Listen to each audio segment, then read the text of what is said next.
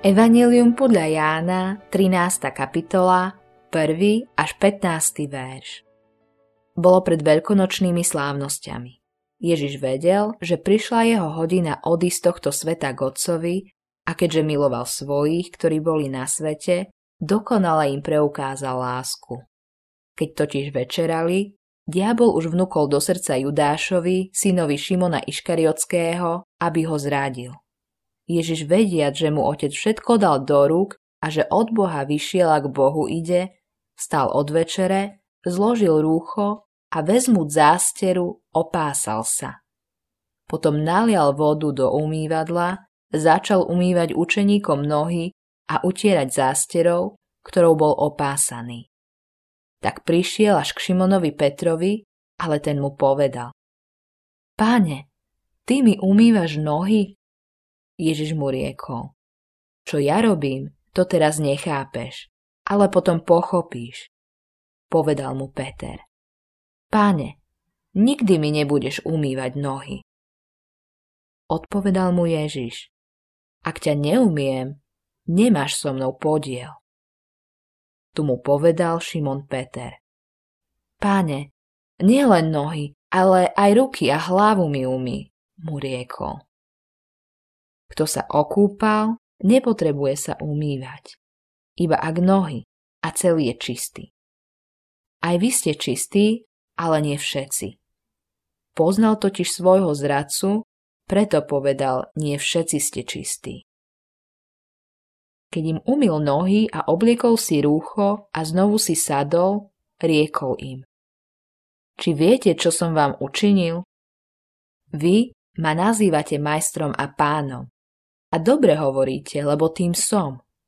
Keď teda ja, pán a majster, umyl som vám nohy, aj vy ste povinní navzájom si umývať nohy.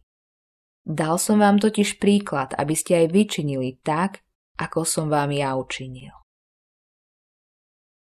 Iný preklad prekladá prvý verš takto: Keďže miloval svojich, ktorí boli vo svete, teraz im ukázal plný rozsah svojej lásky.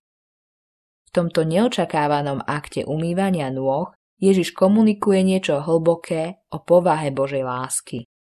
Láska nie je jednoducho iba to, čo Ježiš robí. Láska je to, kým je.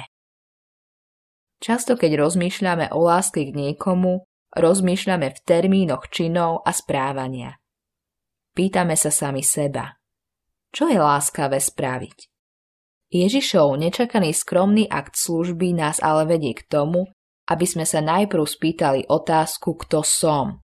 Bez toho, aby sme si najprv položili túto otázku, môžeme nevedome postaviť hranice našej láske, pretože nekonáme s evanjeliom premenenej identity. Ak sa napríklad funkčne vidíme ako siroty, ktoré sa najprv potrebujú postarať o seba a nie ako milované Božie deti, obmedzíme našu štedrosť voči iným zo strachu, že nebudeme mať dosť. Podobne, ak si myslíme, že sme spravodliví vďaka našej vlastnej tvrdej práci, budú existovať hranice, ktorých sme ochotní slúžiť iným, pretože naša pýcha nám bráni slúžiť tým, ktorí si to nezaslúžia. Keď pozeráme na Krista, vidíme krásnu slobodu v službe druhým, ktorá vyplýva z istoty jeho identity.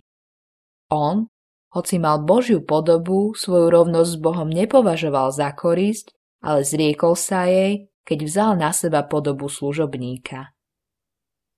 List Filipským, 2. kapitola, 6. až 7. verš, ekumenický preklad. Ježiš bol schopný slúžiť nečakaným spôsobom, pretože dôverne poznal Otcovu lásku. To isté srdce, ktoré ho viedlo k umývaniu nôh učeníkov, ho bude viesť na kríž. Kvôli Kristovi máme rovnaké privilegované postavenie a bezpečnosť s Otcom, a tak sme slobodní slúžiť rovnako radikálnymi, láskyplnými spôsobmi, ako on slúžil nám. Modlitba. Nebeský Otče, každodenne zabúdam, kto som v Kristovi, a na milosť, ktorá obklopuje môj život. Moja láska má limity, pretože neprijímam pravdu o tom, kým si ma správil. Pretože neprijímam pravdu o tom, kým si ma správil. Pomôž mi žiť skutočnosť, že som tvoje milované dieťa, aby moja láska k iným vyvierala z tejto novej identity. Dovoľ mi byť mätúcim služobníkom pre tých, ktorí sú okolo mňa, keď búraš hranice, ktoré som stanovil svojej láske. V Kristovom mene. Amen.